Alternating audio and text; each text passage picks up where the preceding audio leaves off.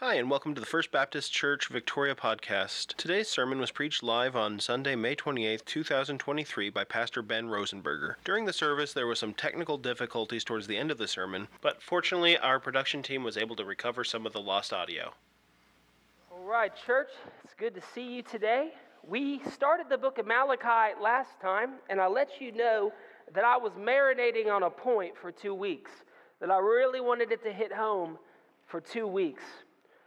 This is one of those, to me, sermons that if I had one thing to preach, in fact, I got approached by uh, a ministry that runs out of the South uh, uh, Salvation Army, and I work out with a guy that's a friend that leads it, and he asked me to go preach there, and I was like, thinking this week, I genuinely feel like this would be a sermon that one of those kind of sermons that I'd want to preach to anywhere God would put me, for them to understand something about God.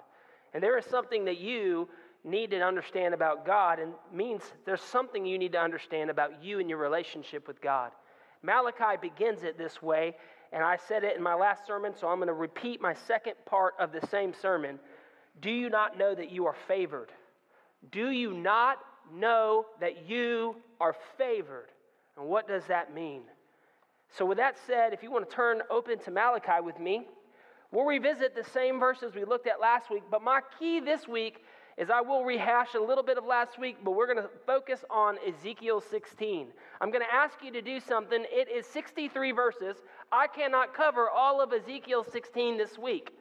So, your homework is to go home, read Ezekiel 16 in its entirety, and understand the depths of that chapter. One of the greatest chapters in all of Scripture, in my view. Malachi chapter 1, verses 1 through 5 says this The oracle of the word of the Lord to Israel by Malachi. I have loved you, says the Lord.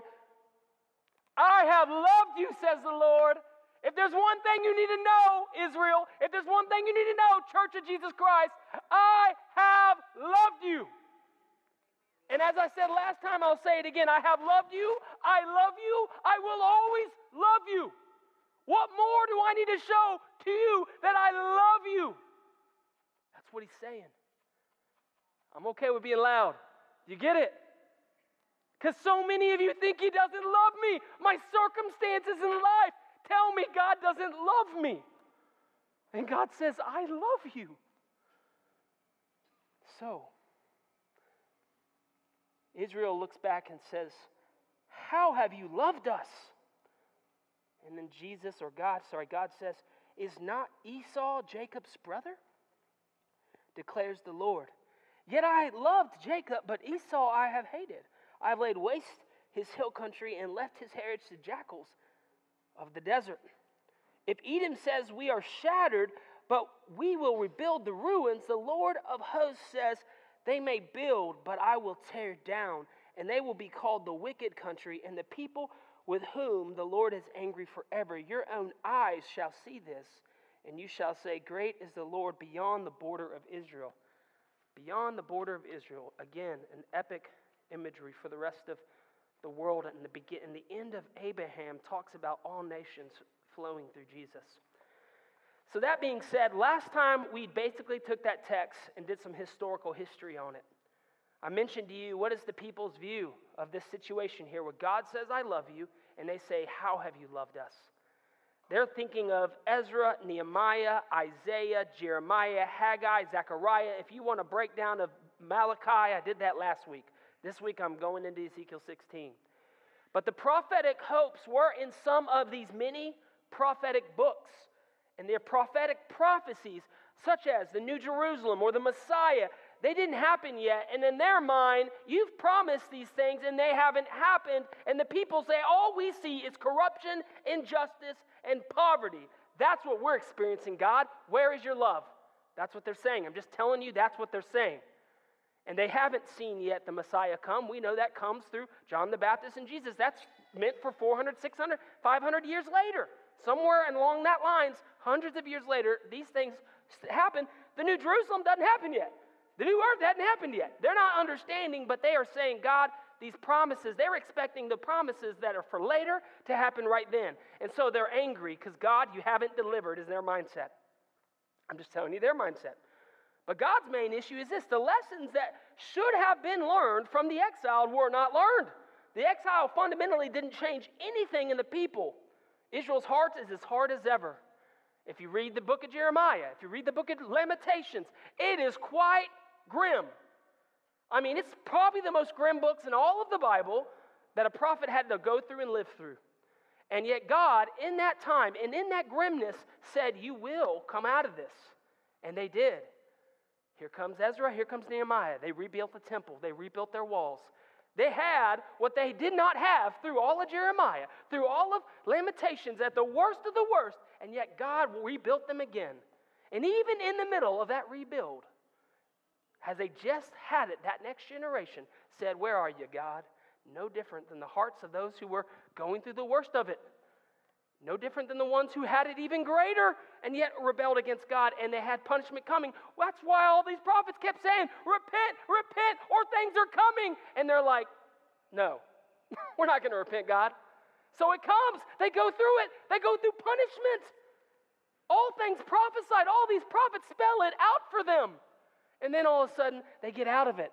And God once again keeps his prophecies. You will be rebuilt. They're rebuilt again, and right away, nothing's changed. And God says, Nothing has changed. We need to learn something real, real, real bad. It doesn't matter about your prosperity. Your prosperity doesn't, does not determine whether you're going to be righteous or not at all. In fact, prosperity usually means you're not going to follow God. You're going to be a complainer. You got it too good, you can't do nothing but complain because you've never learned what Paul teaches us. I've been low, I've been high. I've had riches, I've had poverty, and I've learned to be content. Contentment is a thing of God in your heart. See, Israel is a, a shining example. It didn't matter what, it didn't matter where they were, they were constantly yelling at God. And God's trying to remind them of the epic story of his favor and his love. So, Israel's hearts are as hard as ever. The first dispute is what we just read in verses 1 through 5. God says, I love you, and as I just said to you, it's almost as if God is saying, I have loved you, I do love you, I have always loved you. And Israel's exclaiming, How have you loved us? And God's response is to point out Esau versus Jacob. So, what is this all about? It's about God's favored people being discouraged, discouraged and disappointed in what they thought uh, were unfulfilled promises. And what I mentioned last week is what I'll mention today is they had developed a low regard for God. Because of what they felt they should have, they don't have, they developed a low regard for God, and His love means nothing. You tell me you love me, but I don't see your love, so it means nothing. That's where Israel was. That's the truth. And I have to acknowledge some of us find ourselves there. Circumstances dictate whether we believe God loves us or not. And we find ourselves there versus seeing what God has done for us. You can know theological truth that Jesus Christ died on that cross, paid your penalty, allowed for his blood to become your atonement. He can tell you that he could have lived it and done it, securing your eternity before God Almighty for heaven, for eternity. He can tell you that, He can demonstrate it, and we could still say, You haven't loved us enough.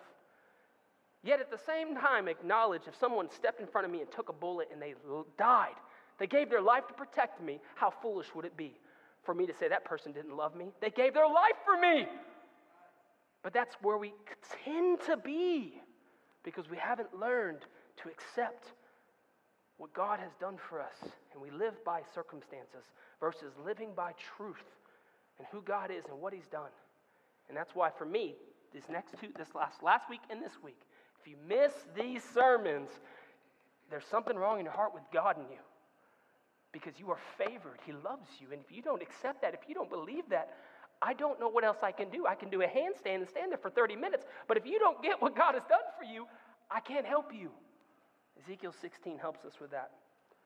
Furthermore, they're favored people doubting God's love and favor, faithfulness, which is the same of accusing God of lack of love and faithfulness. There is no love, there is no faithfulness, is what they're saying. And God's main point is this God asks Israel to find assurance in his election, his choice of them for evidence of God's favoring love. The whole story of Esau and Jacob is about God saying, Out of nowhere, I chose you. And now we spent a lot of time last week looking at the history of this Genesis 25 through 27. Again, that's last week's sermon. The story of God choosing Jacob's family to carry out his covenantal promise, but not Esau's family. We looked at Romans 8, verses 16 through, uh, 6 through 13, where Paul addresses this, again, this exact historical event in the New Testament, connecting it with Jesus. Paul essentially, with a different take, says that God says to Israel through Malachi in the book's first claim to Israel by God. Let's take a look at a couple verses, just a few, verses 11 and 12 and verse 16. It says, Though they were not yet born, they had done nothing either good or bad. What is he talking about? Esau, Jacob, twins, in the mama's womb. God comes to her and says, Listen, it's not going to be the older, it's going to be the younger. Because tradition says it should be the older, but I'm God, and I'm going to choose the younger. He's getting, the, he's getting all the blessing, because that's what God does. I tried to say that last week. God just does it that way. You expect this? I'm God. I don't want you to ever look at me and say, Look what I've done. Uh uh-uh, uh, i have done it. That's what God, he, he rewrites, he writes the whole story of the Bible and constantly picks the person or the thing that doesn't make sense because he wants to say, I did it. God flexes. Amen? You want Saul? David. We could go down the line. It's nothing you've done, it's because of God. And that's what we're trying to establish today. He says, though they were not born, they had not done nothing, either good nor bad. Joseph does not get any credit. credit. He wasn't even born yet, and God already told his mom, it's going to be him, not Esau. All tradition says Esau. I say, not Esau. It's going to be Jacob. So, I done nothing neither good or bad in order that God's purpose of election might continue, not because of works, but because of him who calls. She was told, The older will serve the younger, as it is written, Jacob I love, but Esau I hated. So then it depends not on human will or exertion, but on God who has mercy. Don't take credit when God deserves the credit, but sit back and understand you are favored. Do you understand what I'm trying to do here today? Understand that that story is part of your story. This is the story of God for God's people. You, if you are a Christian and the Holy Spirit resides in you, you are part of that story. And part of that story is Esau, I did not choose. Jacob, I did. Why? Neither good nor bad. No reason. I just picked Jacob. You are favored, Israel. That's what Malachi is saying. You are favored. I love you. Your destiny is not Esau's. Your lineage is not Esau's. Your line is written into the story of the Messiah. All nations, all people, all tongues, all tribes. Amen? I just, I need you to understand that. Circumstances are going to come, circumstances are going to go. God's love and his favor never changes. He just favors you, he loves you. Let that rest. So, that's what we looked at last week. Both Jacob and Esau are flawed biblical figures.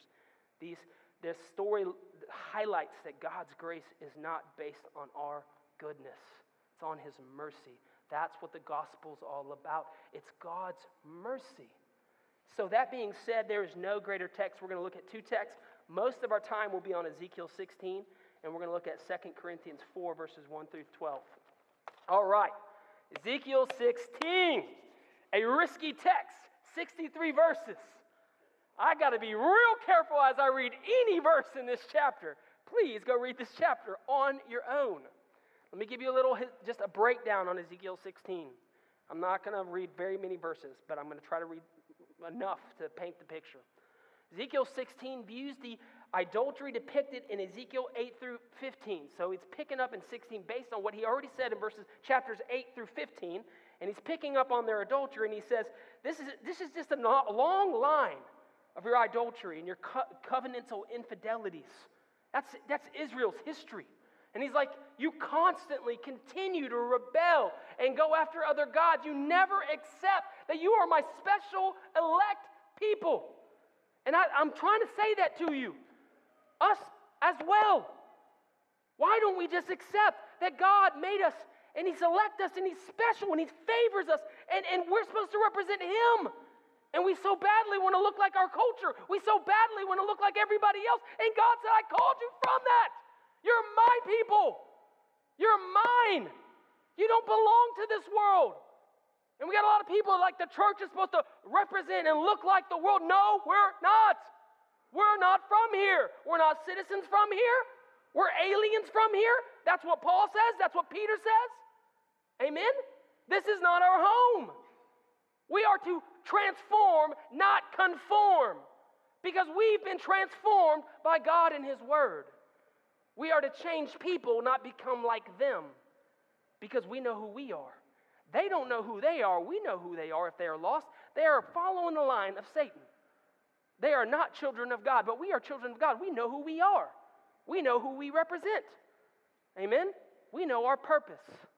It is to be distinctly Christian following God, being children of God. So, to strike at the heart of Israel's false confidence in her election, Ezekiel portrays Jerusalem to him. And basically, he's essentially pointing out Jerusalem as representing the whole nation. He's saying, I'm talking to you representing the bigger. And for the nation as an orphan child whom God saves from certain death. So, chapter 16 picks up on this child that's basically thrown out to die. It's graphic, it's very graphic. It's as if that baby was born, didn't even cut the cord, nothing, thrown out for dead. The, the obvious implications is you were dead. No hope, nothing but birds coming and pecking out your eyes, and you be dead. That's what God says about Israel. Who are you, Israel? Let me tell you who you are, Israel. Apart from me, apart from my favor, what I'm contending for the last two weeks, you would be thrown out like a dead baby, not even washed, no birthrights, no one's excited about you, no one wants you. You're nobody, thrown out to be pecked dead by birds. That's who you were, Israel. I'm not saying this is nice, I'm simply saying it's a very graphic imagery. And God is saying, that's who you were. But for God. Got me? That's what it says. Read Ezekiel 16, the whole thing. Later, left for certain death, later, I am God. He ends up coming and he marries her, adorns his bride, and, and makes her his queen. But his wife used her fame because of I am to, hmm, so many words I could use, to cheat, let's just say cheat, herself in the lewd, lustful promiscuity of pagan fertility cults This image portrays the introduction of a pagan hierarchy system that replaced Israel's originally with a just system with social injustice that favors the rich and the poor. We see this in chapter 16 and 23 of Ezekiel. These injustices, which even include the killing of children, seal Jerusalem's doom. This chapter is a horrible depiction of unfaithfulness between Israel and her husband, God. Furthermore, it could be taken as lewd, obscene, risque, violent, and so many other depiction words I could use. This text is for sure graphically gory picture, yet at the same time a beautiful picture of God's marriage to Israel. That's the point of this chapter, is to point out the truth about your, up, your, up, your upbringing, how you got here, and, and who's the main player in this whole thing? God and his love, despite our unfaithfulness. Amen? Now, here's what I want you to do. I want you, as we start talking about this chapter, I want you to think about yourself. It's a lot easier to talk about Israel. It's a lot easier to look at Israel and be like, look at their unfaithfulness. Look how dumb they are. Look how dumb, dumb, dumb, dumb they are. And to think that we're not any, anything like them. How many times have we failed? How many times have we mistake, made a mistake? How many times has someone had to forgive us for our wrongdoing? I mean, there's some little wrongdoing and there's some major wrongdoing. How many times has someone had to forgive us? How many times has God had to forgive you for our wrongdoing, our constant betrayal? How many times have we got on our knees and said, God, I'm not going to do it again. Forgive me, forgive me, forgive me, forgive me, forgive me, forgive me, forgive me, forgive me. I'm so sorry, I'm so sorry, I'm so sorry, I'm so sorry. And then we don't actually change. And yet God still loves us. He still pursues us. He still says, I want to do a work in your heart. I want to do a work in your life. And I don't know what end of that conversation you're on. But this is the story of God's love with God's people. It's not as if we just got saved and we became perfect. as it will be in heaven. No, no, no, no, no. we followed him, we knew the truth, and then we stumbled along the way, and we stumbled along the way, and still found the strength of God's grace to continue. Amen? How many of us, if we were honest, if we were honest for the first time in a church, right? If we were honest, we would say, I have messed up so many times. I won't tell anybody about it, but my loved one knows. Some other people that have gotten real close to me know. I've made mistakes. I've needed God's grace. That's the story of Ezekiel 16. So, verses 3 through 5, here's how the story starts God's marriage to Israel and says, Thus says the Lord God to Jerusalem, Your origins, your birth are of the land of the Canaanites. Your father was an Amorite, and your mother a Hittite. And as for your birth, on that day you were born, your cut, your cord was not cut, you, uh, nor were you washed with water to cleanse you, nor rubbed with salt, nor washed, wrapped in swaddling clothes. No, I pitied you to do any of these things to you out of compassion for you. But you were cast out on an open field, for you were abhorred on the day that you were born. That's what God says about Israel. What do we just read? He basically points out their parentage, their, their, their, where they came from. The Amorites and the Hittites joins together, two of the pagan peoples inhabiting Canaan in pre-Israel's time. He says, you were no different than them. You came from them. Right? You're no different than them. What is special about Israel? Blood-wise, you are part of them. What's different? What makes you different, Israel, is God said, I chose you. Out from amongst all the others, I chose you, Israel. I picked you. Abraham, follow me. I will make a nation of you. And you will follow me. You will be my people. You will represent me. I'm going to insert myself in human history and I'm going to make you the chosen people. Is that not the story? So that he's pointing that out. He, you're no different than them. You were born of them. You're the same blood of them. You're no different, he says. Outside of God's special separateness, we are no different than the pagan people, is what God's point is. Uh, Jerusalem is depicted as a virtually aborted baby placenta and all just thrown into a field in a bloody heap, cast out, unwanted birth, and left for dead. Notice how verse 4 through 5 depicts their utter unwantedness. No one welcoming, no one cared. That's what God's saying. Listen, this I told you this was graphic, but it's beautiful and graphic, and it's true. Verses 6 through 9. And then he says this And when I passed by you and saw you wallowing in your blood, I said to you in your blood, Live. Right? I saw you wallowing in your blood, and I said, Live. That's what God says. I said to you in your blood, Live. I made you flourish like a plant of the field, and you grew up and became tall and arrived at full adornment. Your breasts were formed, your hair had grown, yet you were naked and bare. Verse 8 When I passed by you again and saw you, behold, you were at the age for love. I spread the corner of my garment over you and covered your nakedness. I made my vow to you and entered into a covenant with you, declares the Lord God, and you became mine.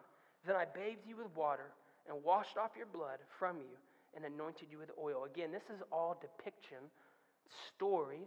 Jerusalem is meant to depict all of God's people, and he's saying, This is the story of me coming and picking you and favoring you, selecting you out from all other people, and just choosing to bless you, choosing to covenant with you, choosing to make a name out of you. That's the story. So, what did we just read? We saw a beautiful picture of what might be one of the greatest depictions of what happened and happens as Jesus married the church. She casts out. She's bloody. She's dirty. She's as good as dead. Folks, that's like Ephesians 2 talking. That's us. Cast out, dirty, as good as dead. No chance apart from God. But God, amen? The Son of God walks by and he says, At last I found her, I found her, my beloved, my wife. Can you imagine God saying, Life fetus, live? Then he walks away and he comes back when she's ripe for love. She's beautiful, she's well formed, she's ready for love, and at a marriageable age, thus he marries her and he washes her and he covenants with her. never to turn away from doing her good. What's the point of the story? He's saying, I covenant with you. I promise to never, ever abandon you because I love you. Isn't that what this is saying? I mean, obviously, this isn't God marrying some child, and he's depicting, he's describing where I found you and what I did for you.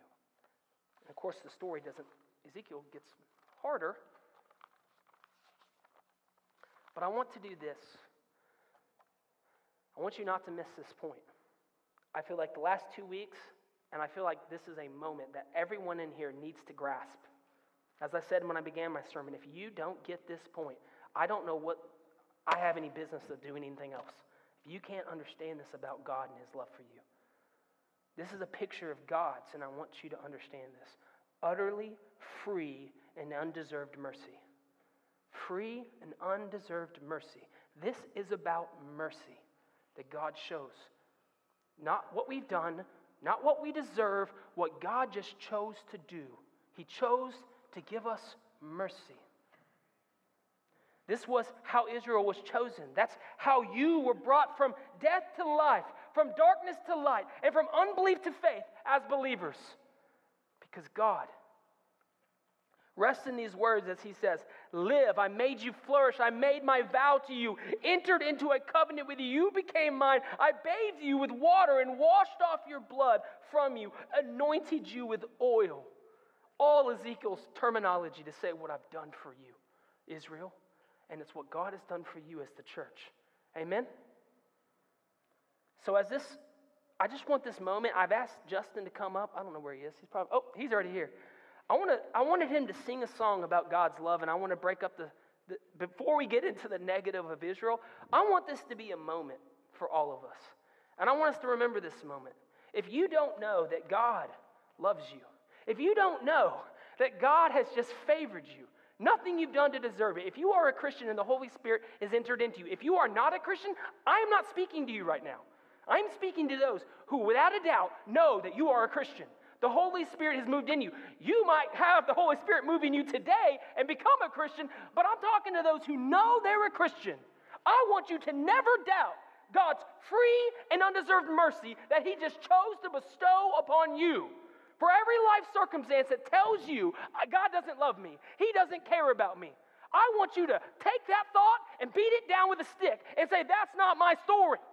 My story is nothing I've ever done deserve this grace and mercy. Just like Esau and Jacob. Nothing Jacob did deserved it. Nothing Esau did deserve not having mercy. God just chose to give mercy to Jacob. Instead of focusing on everybody else, are you a Christian? I want you to focus on the fact that you received God's love and mercy. And I want that to be so true that you take it as an identity thing. What did I do to deserve? Nothing. God just loves me. Could you marvel in that today? What else could I preach on? If you don't get this, there's nothing I can do.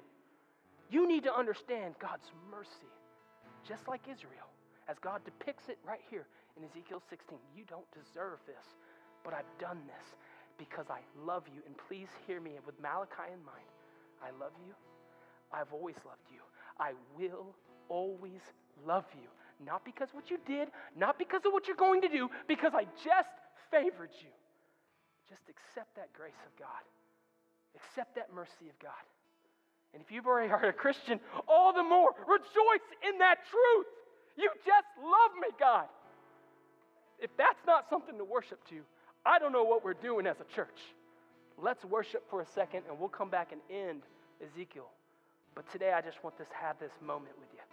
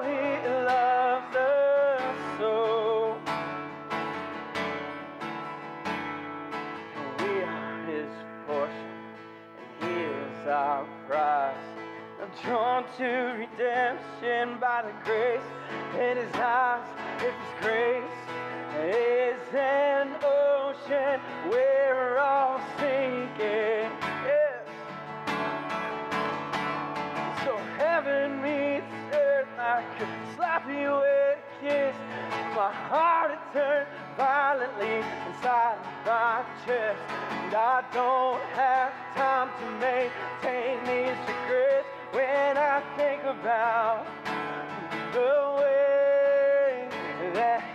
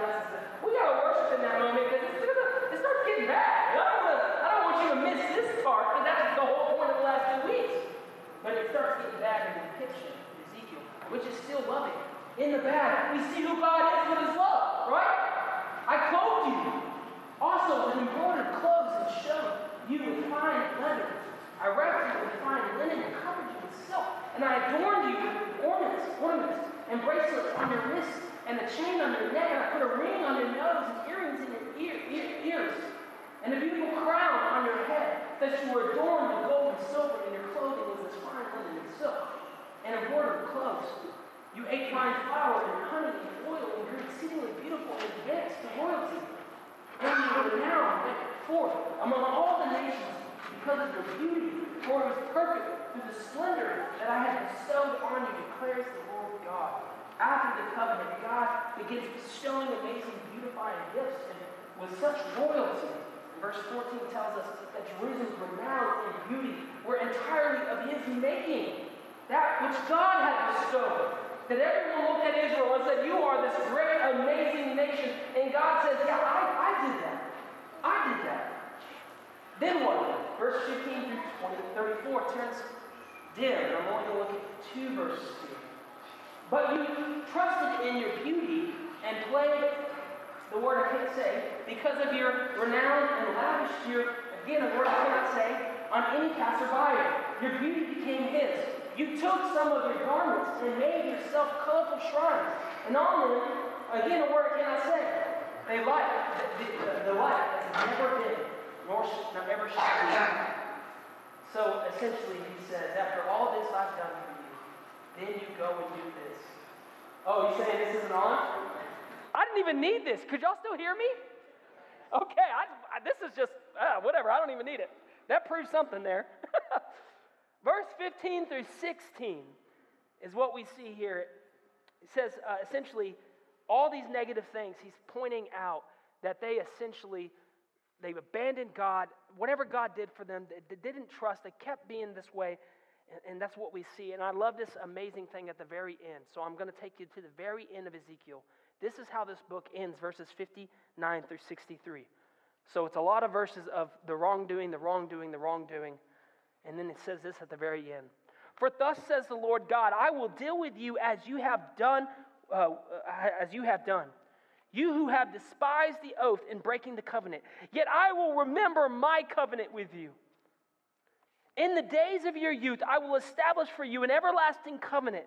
Then you will remember your ways and be ashamed when you take your sisters, but, uh, but, but, your, but your elder and your younger, and I will give them to you as daughters but not on account of the covenant with you. I will establish my covenant with you, and you shall know that I am the Lord. And you will remember and be confounded, and never open your mouth again because of your shame, when I atone for you for all that you have done, declares the Lord. What is the point of that? The final point here. The end of the story is that God, after giving up his faithless wife into the hands of her brutal lovers, will not only take her back and not only make her with her a new and everlasting covenant, but will himself pay for all her sins. Did you notice that word atone?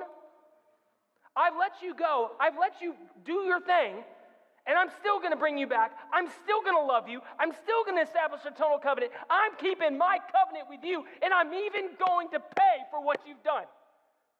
I will pay for what you've done.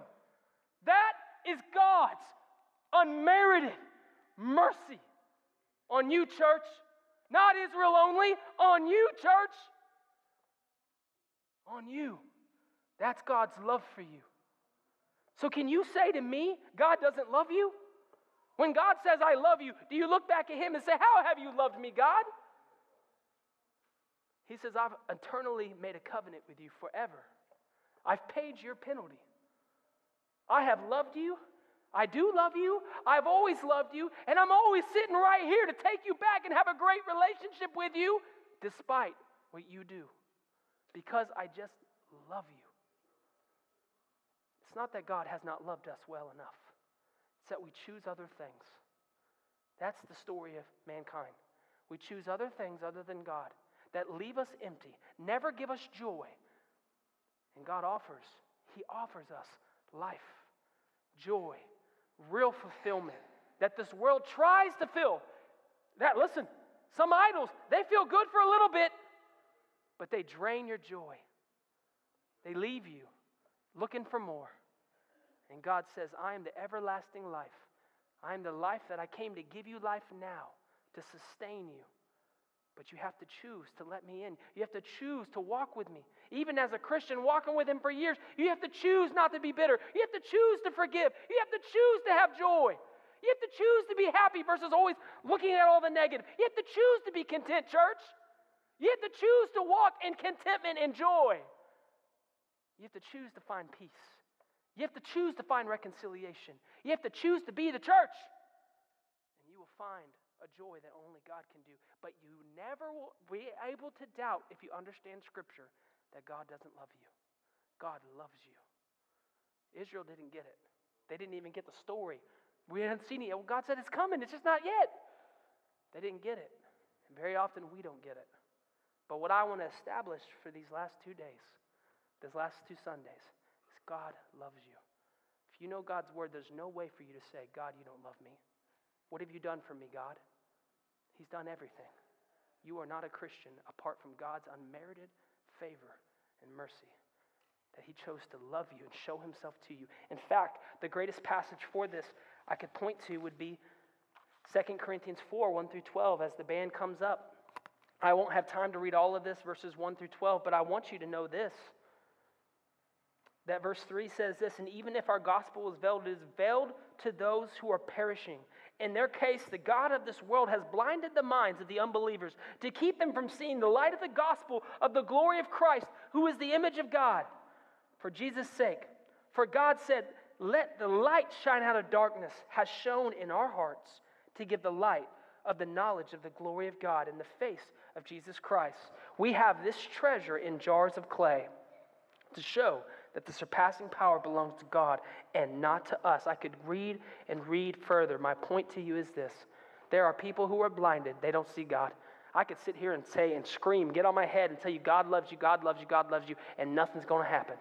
And then there's some people that hear about God's love and immediately they're like, Yes, I want that love. I want Jesus. I want God. I want to enter into a covenant. I don't want to go to hell. I want to go to heaven. I want to be with my Savior.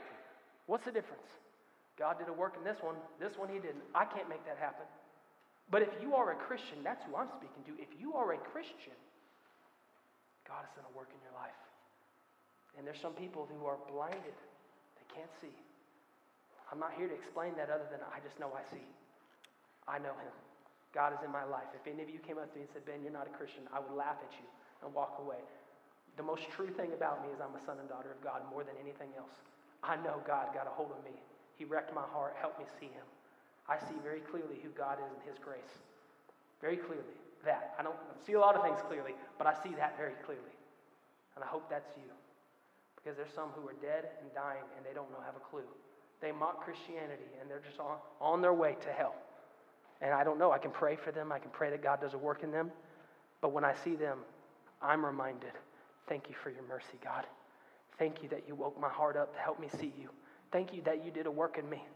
Because I don't know why. I've, I walked with people that came from the same youth group as me. And some of them are as far as God as possible. They're atheists. They hate God. They want to go tell everybody how why not to be a Christian. And we grew up under the same teaching. What's the difference? I don't know. Because I'm polar opposite. And I don't want to take credit because I look at the story of the Bible and I see Esau and Jacob and I think there's nothing good nor bad. God just favored. And God, thank you for your favor. That's where I find my position. Thank you for your mercy. I don't deserve this. I don't know why or what, but thank you. Thank you.